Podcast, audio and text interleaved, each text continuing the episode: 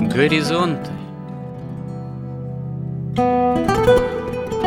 Авторская рубрика протерея Андрея Спиридонова и Георгия Лодочника Люди, явления, события –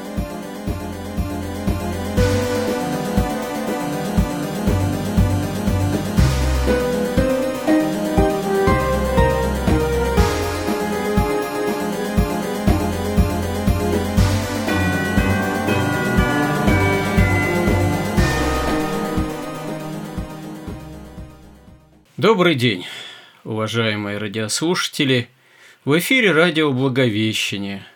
И в нашей постоянной рубрике «Горизонты» я, протерей Андрей Спиридонов, и мой добрый постоянный собеседник Георгий Лодочник продолжаем наши смысловые, словесные изыскания в рубрике «Горизонты». А в рамках этой рубрики – у нас еще длится довольно продолжительный цикл «История как промысел Божий». Но всякое рассмотрение исторических процессов, оно э, неизбежно как-то приводит нас к оценке э, современных реалий. И, собственно говоря, одна из задач наших разговоров – это попытаться понять, а что с нами происходит. И вот в последнее время мы говорили на тему можно сказать, и об истории магического миропонимания, магии в контексте земной и христианской истории.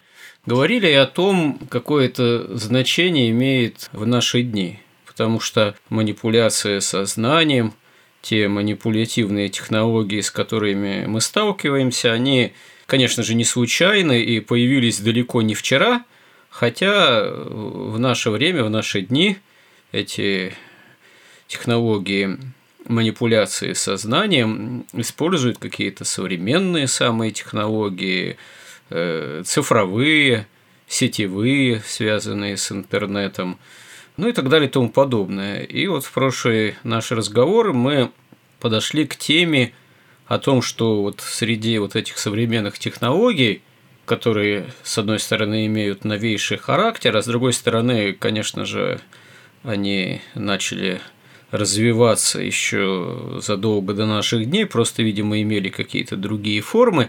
Но в наше время одной из таких технологий является то, что называется психологией. В наше время психология, психолог, пойти к психологу, иметь личного психолога, это, в общем, является, по крайней мере, в системе современного общества развитого потребления чем-то не просто модным, а достаточно насущным. Поговорим как раз-таки о том, что такое вот эта вот современная психология, является ли она манипулятивной технологией, является ли она на самом деле наукой, как себя хочет представить, а, собственно говоря, сейчас психология не только является модной, скажем так, у обывателей, у обычного человека, но и целые учебные заведения этому учат. Есть и отдельные факультеты, а есть уже и даже целые высшие учебные заведения, которые, собственно говоря, посвящены тому, чтобы готовить э, профессиональных психологов. Ну вот является ли психология как таковая вообще действительно наукой – когда она появилась э, в более-менее том виде, какой нам уже знаком, может ли она действительно помочь человеку. И вот в этом контексте важно еще понять, а есть ли христианская психология? Потому что в наше время есть и направления, и отдельные представители этих направлений, которые позиционируют себя христианами и говорят о том, что они, в общем-то, исходят э, несколько из иных мировоззренческих представлений, чем светская психология. И можем ли мы оправданно говорить о том, что, ну да, вот светская психология – это одно, а современная христианская и православная психология – это нечто другое, и правомерно ли христианину, скажем так, на эту современную область знаний как-то ориентироваться и вообще обращаться к психологам, а если обращаться, то, может быть, обращаться все-таки к православным психологам, а не чисто светским. Вот, э, Георгий, вам слово, что вы относительно всего этого можете сказать. Интересно послушать. Ну вот мы несколько передач уже посвятили вот этой истории 17 века, когда наука, как часть богословия, как знание, которое ориентировано на смыслы, на иерархию смыслов, она была изъята из вот этого богословского контекста, противопоставлена богословию, противопоставлена учению церкви о человеке, о вообще мироздании – и была неявным виде в таком вставлена в контекст магии, кабалы в частности, ну и вообще там разных видов масонства, но при этом это сделано было, естественно, тайно, и было объявлено, что магия, которая стоит, которая интерпретирует научные данные и достижения естественных наук, в первую очередь, можно сказать, что это вот именно то, что человек первым делом, то, что приходит в голову человеку при слове «наука», это все-таки естественные науки. И была создана целая такая, назвать ее наукой трудно, это такая скорее лженаука, которая интерпретирует данные естественных наук в интересах магии, в интересах кабалы, в интересах сатаны, по сути дела, или в интересах там, вот в наше время вот этой правящей финансовой элиты, они финансирует те исследования, которые можно интерпретировать в нужном им направлении, а те, которые каким-то образом противоречат, они просто игнорируются. Скажем, там, наверное, четверть века назад еще были, скажем, в Японии исследование проведено такое ультразвуковое, то есть было зафиксировано, как близнецы на очень ранних сроках уже общаются друг с другом. Это опубликовали, и даже напечатали в каких-то некоторых журналах. Вот. Но из этого ничего не произошло. Как аборты были, так и были. Как считается тело женщины, это ее, так сказать, полновластное такое достояние, и что там в нем происходит, это она сама решает. Говорят там близнецы между собой, не говорят, значит, это никого не волнует, потому что вот эта вот лженаука интерпретации данных, она игнорирует вот такие очевидные вещи. И это происходит повсеместно. И то, что наукой уже доказано всевозможным образом, что никаких вот этих вот эволюций видов, то есть вид из, а из одного вида другой вид никогда не превращается. Тем не менее, в школах это по-прежнему преподается. Понимаете? Вот всегда было богословие. Потом появилось такое слово «идеология». Что такое идеология? Это суррогат богословия. Это такой секулярный суррогат богословия, потому что ну, нужно же каким-то образом объяснять мир, и нужно каким-то образом объединять нацию, нужно формировать какие-то ценности в нации, какие-то цели для нации. И появилась идеология. Ее суть как раз в том, что она отрицает достижение вот, христианского богословия, там, которому было уже к тому времени, там, по крайней мере, 1700 лет – это все было как бы обрушено. И, соответственно, вот таким же суррогатом знания христиан о человеке, суррогатом вот этой науки спасения, суррогатом науки божественной эволюции, для которой создан человек, суррогатом вот этой науки относиться к своей жизни как к искусству, вот была создана психология, которая исходит как раз из того, что нету духа, нету Бога. В человеке есть только разум. Мало того, это даже, так сказать, разум, ну, вот в нашем христианском понимании, то, что психология называет разум, это не разум. Во-первых, она находится в контексте вот этой плоской дурной бесконечности, из ниоткуда в никуда. Что такое разум? Что такое вообще то, что мы называем сердцем? Или там страстями, или инстинкты? Психология говорит, что вот за это время дурной бесконечности, из каких-то триллионов, триллиардов лет назад, каким-то случайным образом, когда стала возникать жизнь, и потом возник человек, и вот этот человек на пути своей эволюции, а он же эволюционирует в каком мире? имеется же в виду не божественная эволюция, когда он восходит по иерархии бытия и сознания к обожению. Нет, имеется эволюция чисто физиологическая, что он как животное, как зверек, был сначала зверьком, прятался где-то за корягами, постепенно начал вот так вот эволюционировать, и в результате вот этих жизни в этих опасностях, вот в результате вот этой борьбы в иерархии пищевых цепей он вышел победителем в этой иерархии, он стал главой на вершине пищевой цепи, и он выработал какие-то инстинкты, какие-то навыки, что-то у него вложилось там в гены. И таким образом постепенно у него формируется разум. Это очень тайная часть, конечно, необъяснимая с точки зрения ни науки, ни вот психологии, каким образом в человеке появилось я и разум.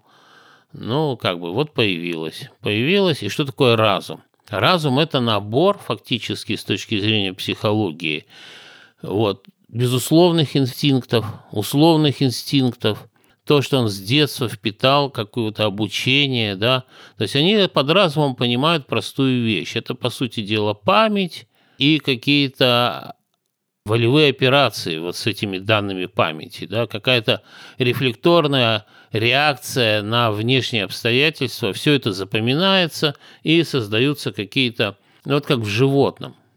То есть, по сути дела, психология исходит из того, что человек – животное, но животное, которое эволюционировало успешнее других, поднялась вот на эту вот вершину пищевых цепей, объявила себя ну, фактически Богом, ну, не Богом, она отрицает Бога, вершиной эволюции, мироздания. Вот этот человек объявил себя.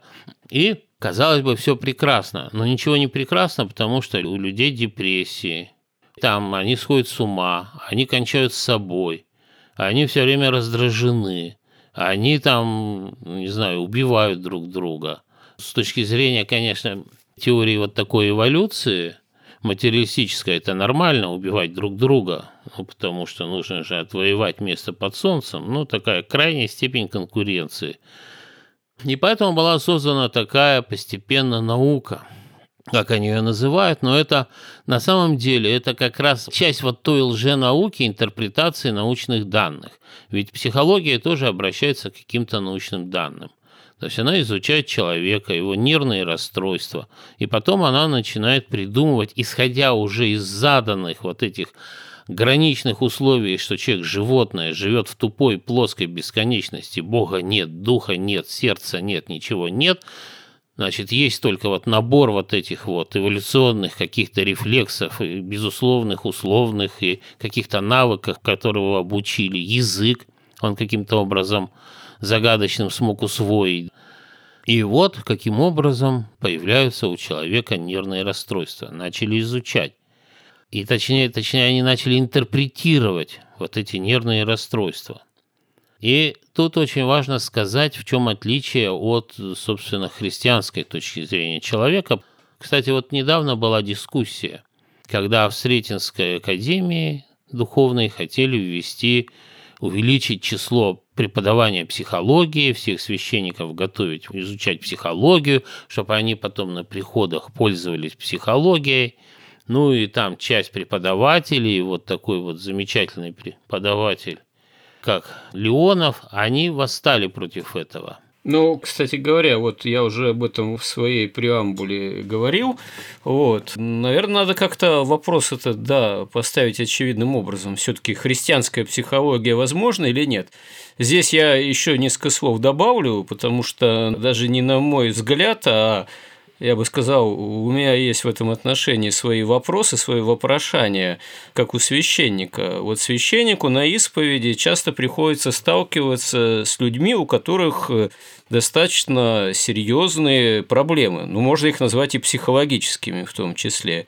Проблемы, конечно, бывают разнообразные, но я бы хотел здесь э, выделить следующий, ну, можно сказать, ряд проблем – очень часто и с возрастом, и ну, можно сказать, с каким-то определенным уже опытом жизни в церкви современный прихожанин сталкивается с тем, что человек говорит, что вот я уже не первый год хожу в храм, я исповедуюсь, регулярно причащаюсь, как могу молюсь, ставлю задачу борьбы с грехом, но я не вижу какого-то прогресса, я не вижу в себе исправления. Мне кажется, что я только хуже становлюсь. Мало того, вот я, допустим, борюсь, борюсь не один год с той или иной страстью, ну, например, вот э, мне свойственна, к примеру, гневливость, скажем так, раздражительность. Вот я прошу Господа и каюсь, а я не могу с этим справиться, с этим вот гневом, с этой раздражительностью. Она вновь и вновь меня побеждает. Как быть? И мне представляется, что такого рода проблема, к примеру, она достаточно, может быть, сложной в своих основах, в своих причинах. Это далеко не всегда чисто духовная проблема. Да, ну вот если брать, к примеру, раздражительность, гнев, то раздражительность имеет своим корнем страсть гнева. Но духовная основа, первопричина – этой страсти, она легко переплетается в жизни человека с какими-то психофизическими причинами, может быть, с каким-то нездоровьем, психическим, физическим, нервным. Раздражительность, как известно, может провоцировать проблемы с щитовидной железой, могут проблемы с позвоночником, ну и так далее. Соматические проблемы провоцировать, склонность к такого рода проявлениям. И бывает так, что это переплетается в человеке. И когда такой усердный прихожанин или прихожанка все склонны скажем так, сводить только к духовным причинам, что вот у меня такая страсть, я с ней борюсь, а она не проходит. Вот эти проявления остаются то следующий вывод, что Господь мне не помогает, или я совершенно, так сказать, никчемный вот э, христианин, и нет толку от моего духовного труда, и это уже провоцирует развитие печали, уныния, а то и отчаяния. И, собственно говоря, священнику трезвому вдумчивому, порой приходится рекомендовать, что, знаете, вам надо обратить внимание не только на духовную сторону, вам надо обратить внимание на состояние собственного здоровья, постараться, может, к каким-то специалистам обратиться, понять причину. Может быть, здесь не только одна духовная причина, а еще дело в вашем и физическом, а может даже и психическом нездоровье.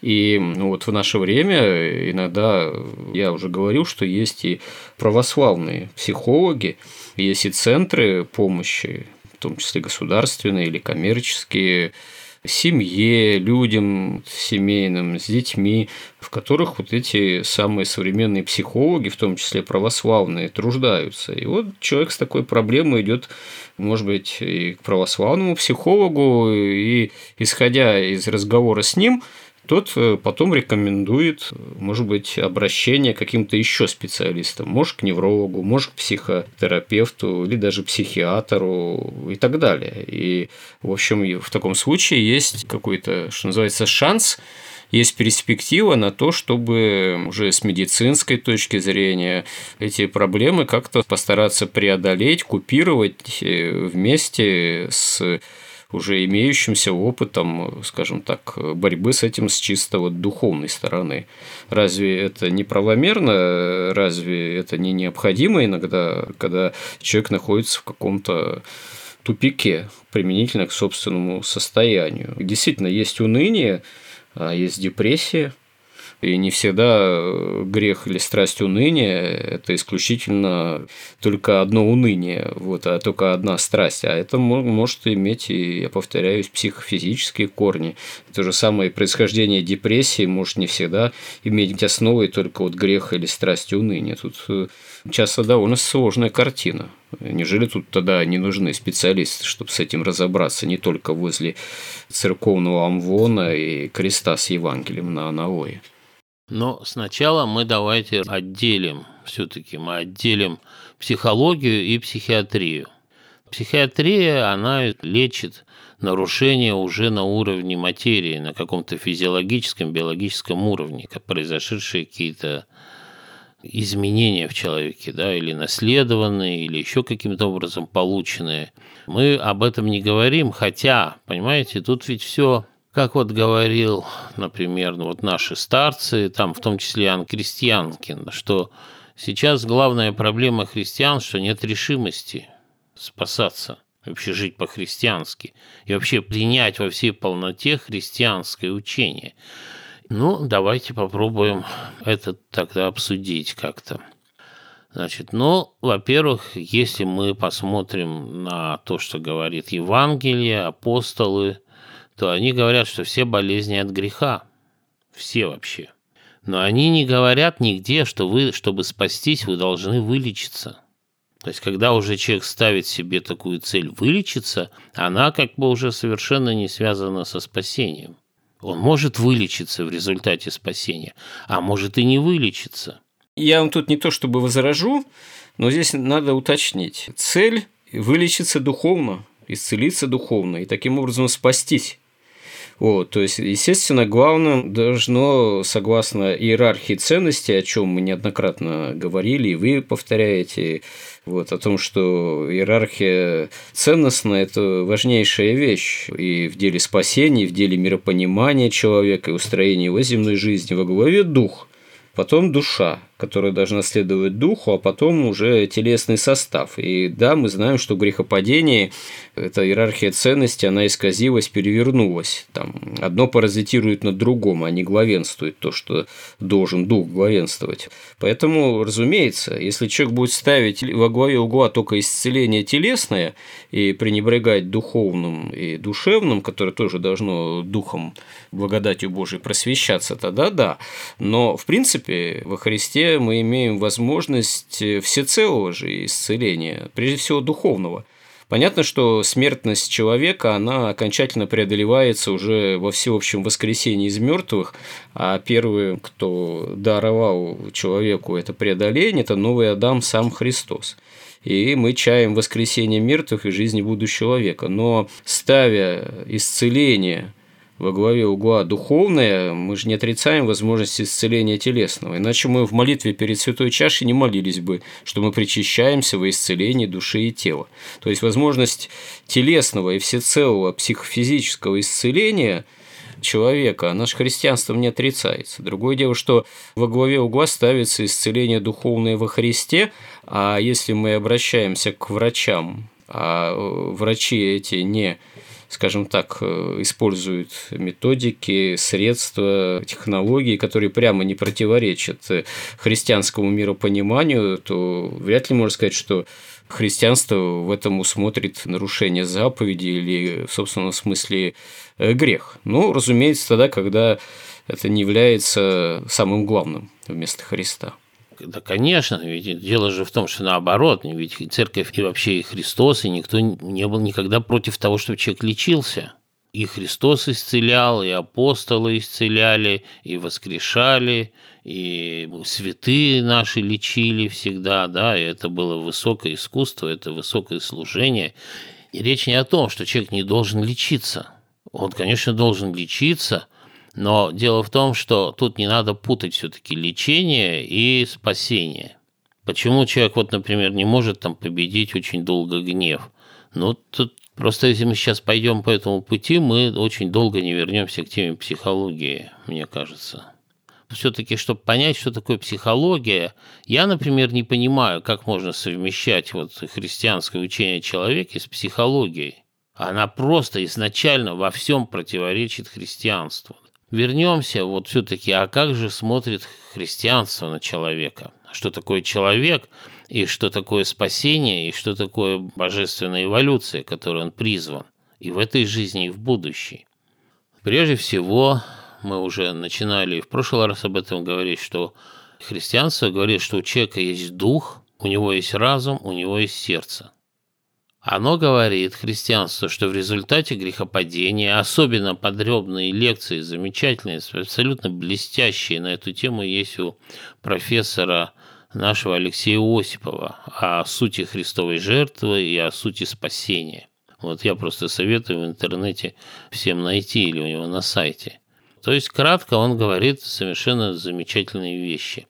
И он говорит, и ссылается он ни на что-нибудь, ни на психологию, ни на кого-то там еще, да, ни на западную. Он очень сильно противопоставляет наше учение православной церкви, католической вообще западной. Он ссылается на святых отцов, в том числе на Максима Исповедника, на всех. То есть он говорит, в результате грехопадения человеческая природа была повреждена. Она стала смертной, она стала тленной, и она стала страстной.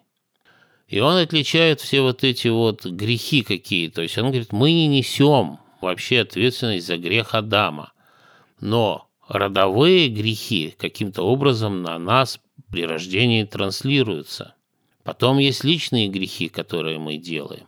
Потом он говорит, что сделал Христос. Христос, он воплотился в человека, в падшую вот эту природу человека, тленную, смертную и страстную, у него воплотился, и он исцелил ее, исцелил тем, что не совершил ни одного греха.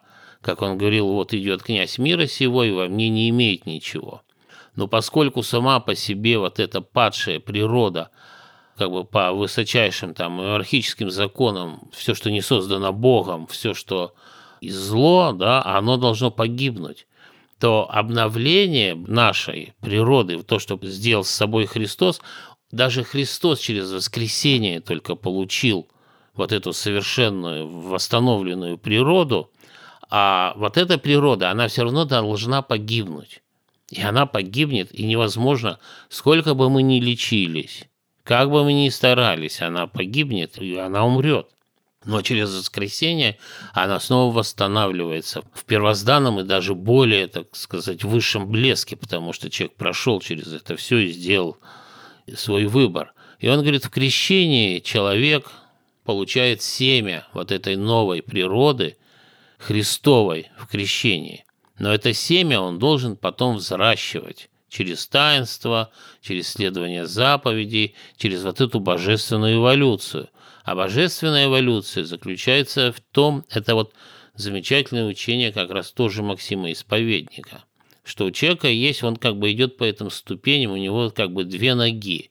Одна нога – это познание, вторая – это бытие, то есть сознание и бытие.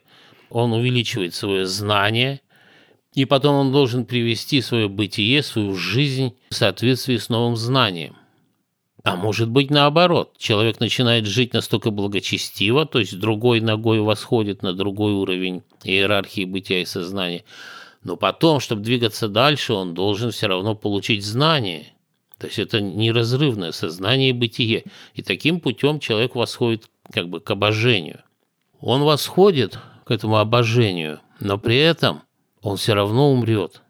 И все равно умрет он в результате, если он с ним не случится, и что-то такого его там не убьют, но, но он все равно умрет от болезней. Другое дело, как это будет болезнь происходить. И тут уже вопрос в отношении к этим болезням. И вот все, если переходить уже ближе к психологии, то вот все эти депрессии, все эти расстройства, это результат чего? Результат неудовлетворенных страстей. В первую очередь людей просто с ума сводит, там, не знаю, уничтожает зависть. И с точки зрения христианства, человек, восходя вот по этой божественной иерархии, он, получив при крещении семя вот этой обновленной, исцеленной природы человека, так Христос ее исцелил в себе, и через воскресение ее получил, уже исцеленную, и в крещении он дает семя. То есть мы можем, как он говорил, вы должны второй раз родиться от духа и воды. Вот в крещении мы получаем это семя, и мы должны его взращивать и в борьбе со страстями как раз, в борьбе со страстями, через покаяние, через стяжание Святого Духа. Христианство прямо говорит, вы не можете избавиться от гнева, еще от чего-то, не получив Святого Духа. А таинство, опять же, как говорит вот профессор Осипов, и тоже ссылается на святых отцов совершенно замечательным, образом. То есть он говорит, что вот вы пришли на крещение, да, но если вы не верите, люди вас крестили, а Святой Дух вас не крестил. Вы пришли на причастие, вас священник причастил, а Святой Дух вас не причастил. Потому что это не магия, христианство не магия.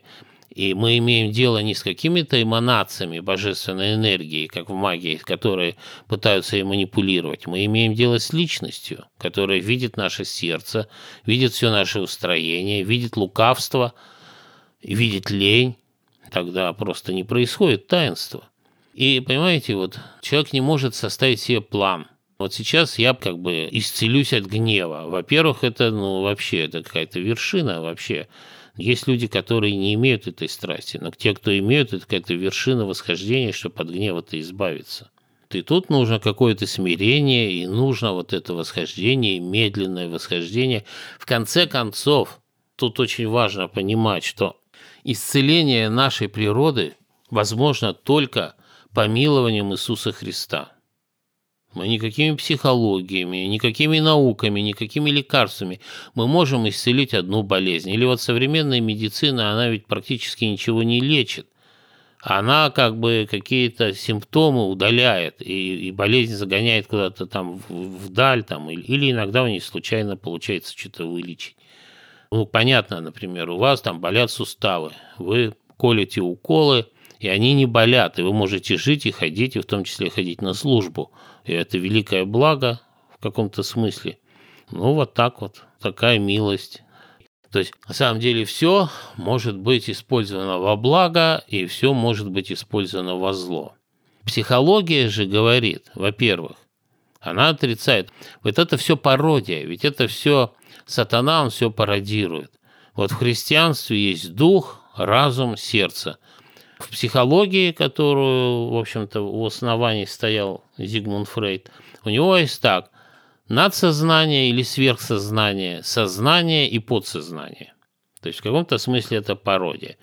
Георгий, одно уточнение. Вот э, имя Фрейда чаще связывают даже прямо не с психологией, а скорее с психоанализом. Вот тут надо уточнить в плане чисто определений, что есть психоанализ – родоначальником которого скорее Фрейд, ну и его некоторые современники являются, и современная психология. Современная психология, она прямо связана все-таки с психоанализом. В современную психологию этот психоанализ и Фрейд как родоначальник, безусловно, входят, или какая-то разница все-таки есть между вот этим самым психоанализом по Фрейду и современной психологией как таковой? Понимаете, вот у нас в христианстве у нас единство есть, а здесь, наоборот, множество бесконечное. Нет, наоборот, вот эта теория психоанализа, она многими психологическими теориями и течениями критикуется и вообще объявляется лженаукой. И она и есть лженаука. И мало того, если уж мы на эту тему переходим, то один из главных тех, кто критикует психоанализ и который, ну, на мой взгляд, ну, максимально приближается к чему-то разумному и вообще к христианству, это когнитивно-поведенческая психотерапия. Но тут мы сбились с порядку вещей. Мы сейчас к этому вернемся. Поэтому вот сама психология, она приобрела черты науки именно в связи с Фрейдом. И почему так произошло? Там же было много разных теорий психологических произошло точно так же, как произошло с Карлом Марксом и его «Капиталом». Потому что то, что писал Фрейд, оно идеально отвечало интересам вот каббалистов и масонов.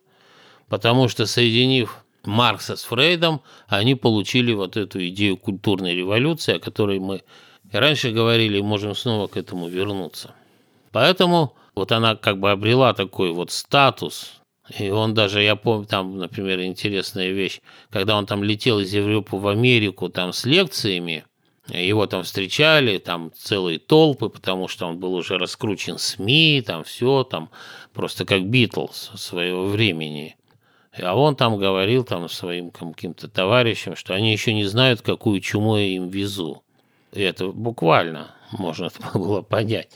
Хотя сам Фрейд, он, во-первых, сам не делал то, чему учил, а во-вторых, он верил, видимо, в это каким-то образом. Можно сказать, что он сам был больной, и в этой болезни каким-то болезненным образом воспринимал то, что происходило. Но, собственно, суть все равно любой психологии в той или иной виде начинается с того, что она отрицает, во-первых, дух – Дух, который созерцает Бога, в котором есть свобода воли, а она считает, называет его надсознанием или сверхсознанием и объясняет его, что это фикция, что то, что выдается за сверхсознание, то есть это как раз нравственные ценности, представления о добре и зле, какие-то там вот милосердие, любовь и вот все вот эти вещи – это сверхсознание. Но они были сформированы обществом в интересах общества – в интересах коллективной общественной выгоды и в конечном счете выгоды каждого человека. Потому что человек-животное забрался на вершину вот этой цепи питательной. Но он же не один туда забрался. Их забралось сюда миллионы, а сейчас уже миллиарды. Но если он животное, то эти животные начинают, как в стае волки или собаки, они начинают биться друг с другом насмерть если кто-то не уступит. Поэтому общество, чтобы не допустить вот такой вот бесконечной поножовщины, или вот как мы говорили, которая была во времена там, феодализма в Западной Европе, оно вводит вот такие правила. Да? И для того, чтобы эти правила действовали и им верили, общество придает им такой сакральный смысл, сакральную ценность что это абсолютные понятия, любовь, вводится вот Бог. Все это для того, чтобы вот эти, которые на вершине пищевой цепи оказались, гуманисты, но чтобы они не перегрызли друг другу горло. А есть у него разум, сознание, то есть то, что он осознает, осознает, как он осознает мир, как он осознает вот эти ценности, которые называются сверхсознанием. А есть еще какой-то суррогат сердца. То есть они отрицают, что у человека есть действительно там чувства, как таковые, так сказать, как особая категория бытия. То есть это просто подсознание, у него мозг день и ночь работает, но не все поднимается в сознание, и вот в этом подсознании что-то там бурлит, и его начинает мучить, а мучить его начинает что? То, что его естественным путем добытые во время эволюции инстинкты – и рефлексы, и устремления, и навыки противоречить начинают вот этому сверхсознанию, вот этому защитному как бы механизму общественности, которое насаждает ему целомудрие, которого нет.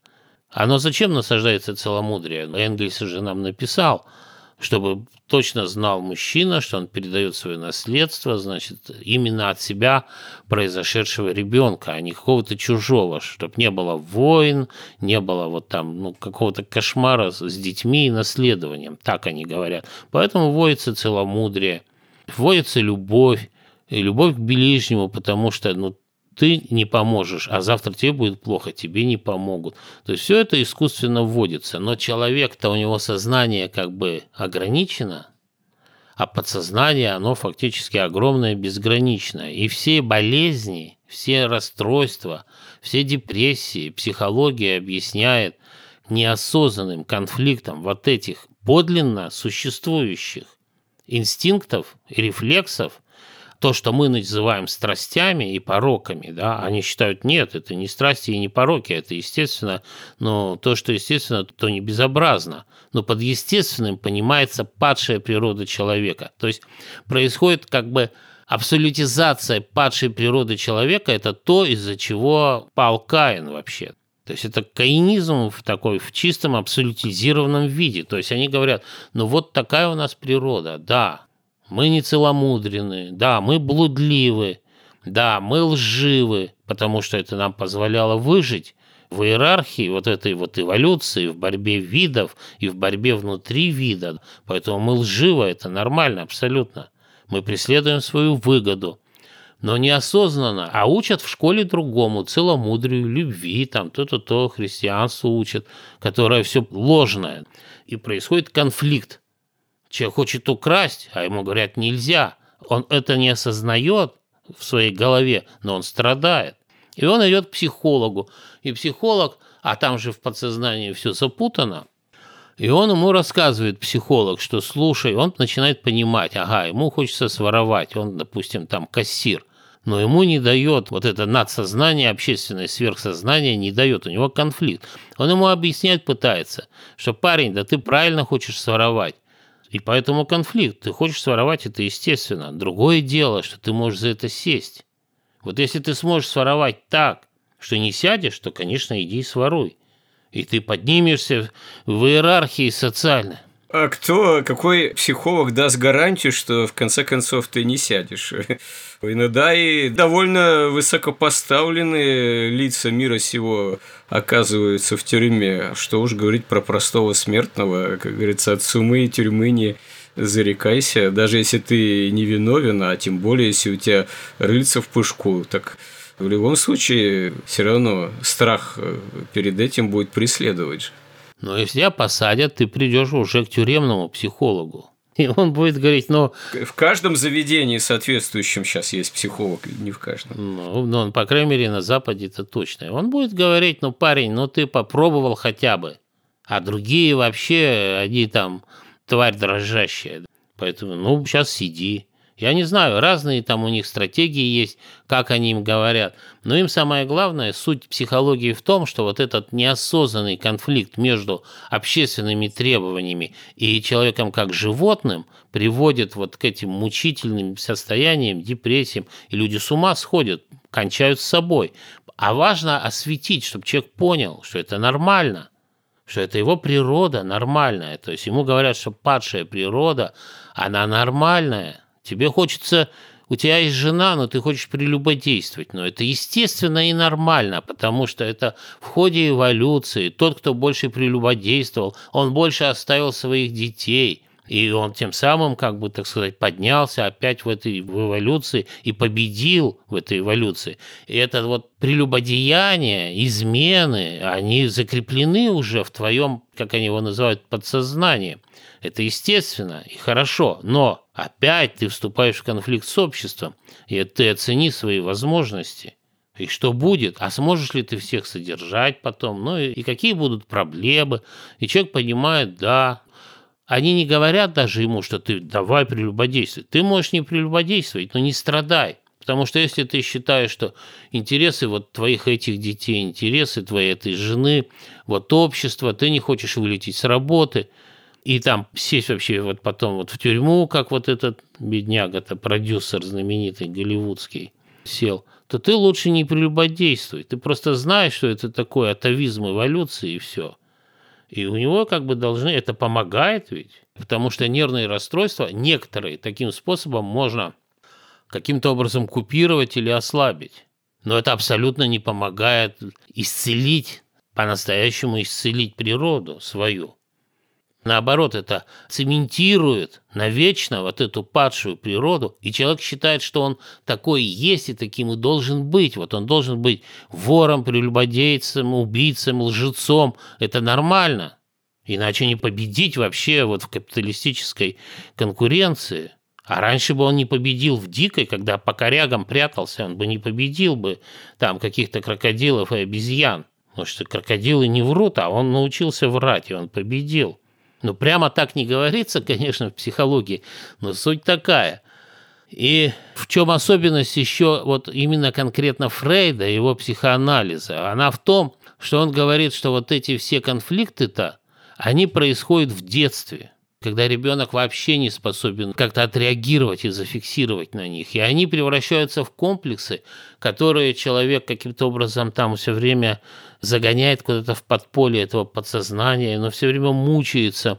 И во всем оказываются виноваты родители. Как мне понравился тут в статье анекдот замечательный совершенно. Генерал вызывает лейтенанта во время боя и говорит, «Лейтенант, почему ваша батарея не стреляет?» Господин генерал, я все могу объяснить. Во-первых, меня мама в детстве не любила. А сейчас это используется политически на то, чтобы в рамках прогресса разрушить отцовство, вообще окончательную связь детей с родителями. Им объясняется, что все их невзгоды – это родители. Ты бедный – это у тебя родители бедные. Ты злобный – тебя родители не любили. Тебя родители насиловали, они заставляли тебя кровать, заправлять. Это такое жуткое насилие было. А в это время они ходили там в театр, а ты заправлял эту несчастную кровать, а они ленились, не работали, не заработали на няню. Ну вот в таком духе все. И даже, вспоминаю, во взгляде была такая статья про поколение снежинок, главный лозунг которых, вот и так было и написано – я вас, гады, научу, как меня правильно любить. дети же тоже сейчас к психологам. И у них претензии, у всех претензии к родителям. Они не говорят, что я ленивый, я злой, или там мне не интересно ничего умное, да. Они говорят, во всем родители виноваты. Это же вы же меня родили, вы меня воспитали, я вот такой подонок, но это вы виноваты, вы должны ответить, и вы должны содержать меня до конца жизни. Во-первых, вы мне не дали корпорацию многомиллиардную во владение.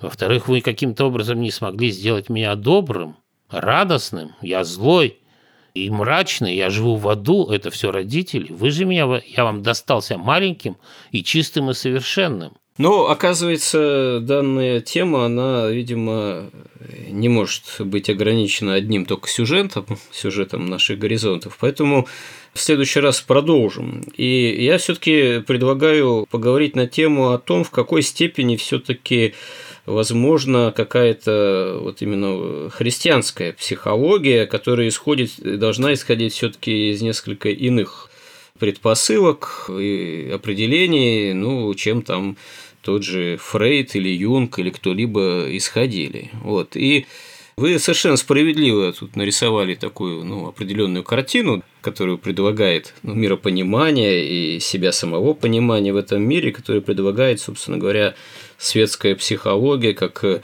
наследница там, того же Фрейда. Но с другой стороны, мне кажется, упрощать здесь тоже, наверное, не стоит, потому что, опять же, вернусь к тому, что я уже говорил, все-таки тот же современный священник, он, ну, ему часто приходится сталкиваться с проблемами вот у других людей в той же семейной жизни, ну, как бы я сказал бы, объективно довольно непростыми. Вот представьте, допустим, современная православная женщина, супруга, мама, допустим, там многодетная, нескольких детей – которые все вместе живут в стесненных условиях, допустим, там в какой-нибудь ограниченной жилплощади московской или другой там квартиры в большом городе, допустим, достаточно скромных или даже стесненных материальных э, условиях. И такая мама, она, в общем-то, начинает с годами испытывать достаточно серьезный, мне кажется, дискомфорт. С этим часто и приходит и на исповедь.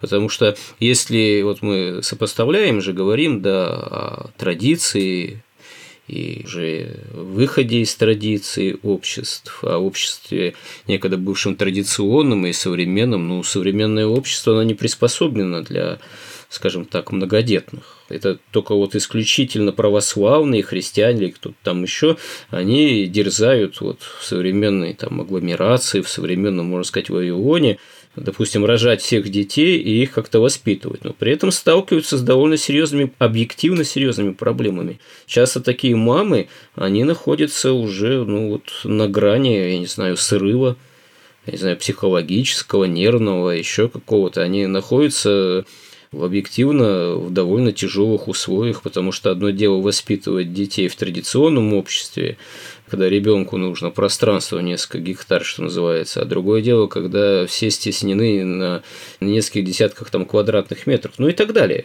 Это отдельная тема, можно еще как-то на эту тему порассуждать ее, пытаться разобрать, что мы, может быть, мы попробуем в следующем сюжете или в следующих сюжетах. Но мне представляется, что здесь просто такой маме или женщине, знаете, священнику сказать, а чего ты надо поститься, молиться и слушать радио Радонеж, да, как есть такая шутка своего Конечно, нет, нужны какие-то все-таки методики, нужны какие-то подходы, нужны какие-то ходы, выходы, чтобы из такой вот объективно сложной ситуации выходить, и, может быть, и психологические. Не всегда психологические, может быть, в данном случае общество и церковь должны были бы больше помогать, когда человек оказывается объективно в такой сложной ситуации, но в том числе тут э, какая-то определенная святоотеческая психология тоже должна находить себе место. Ну, впрочем, уже у нас эфирное время заканчивается, поэтому э, предлагаю поговорить на эту тему в следующий раз. Надеюсь, вы не против. Я только хочу сказать, что уж христианское учение уж точно поможет лучше, чем психология. Ну да. Ну вот как раз об этом и поговорим. И да, и проблема в том, что вот я замечаю, что вот в эту науку святых отцов как бы не верят и обращаются к психологии. А вот это тоже отдельный вопрос. Каково предложение современной церкви, современных авторов, писателей, учения святых отцов отношения современного человека.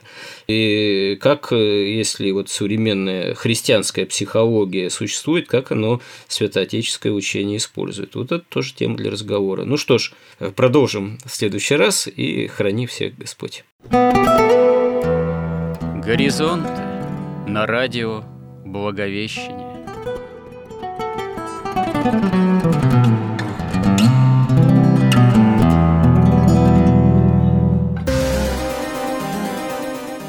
Разговор вели протерей Андрей Спиридонов и Георгий Лодочник –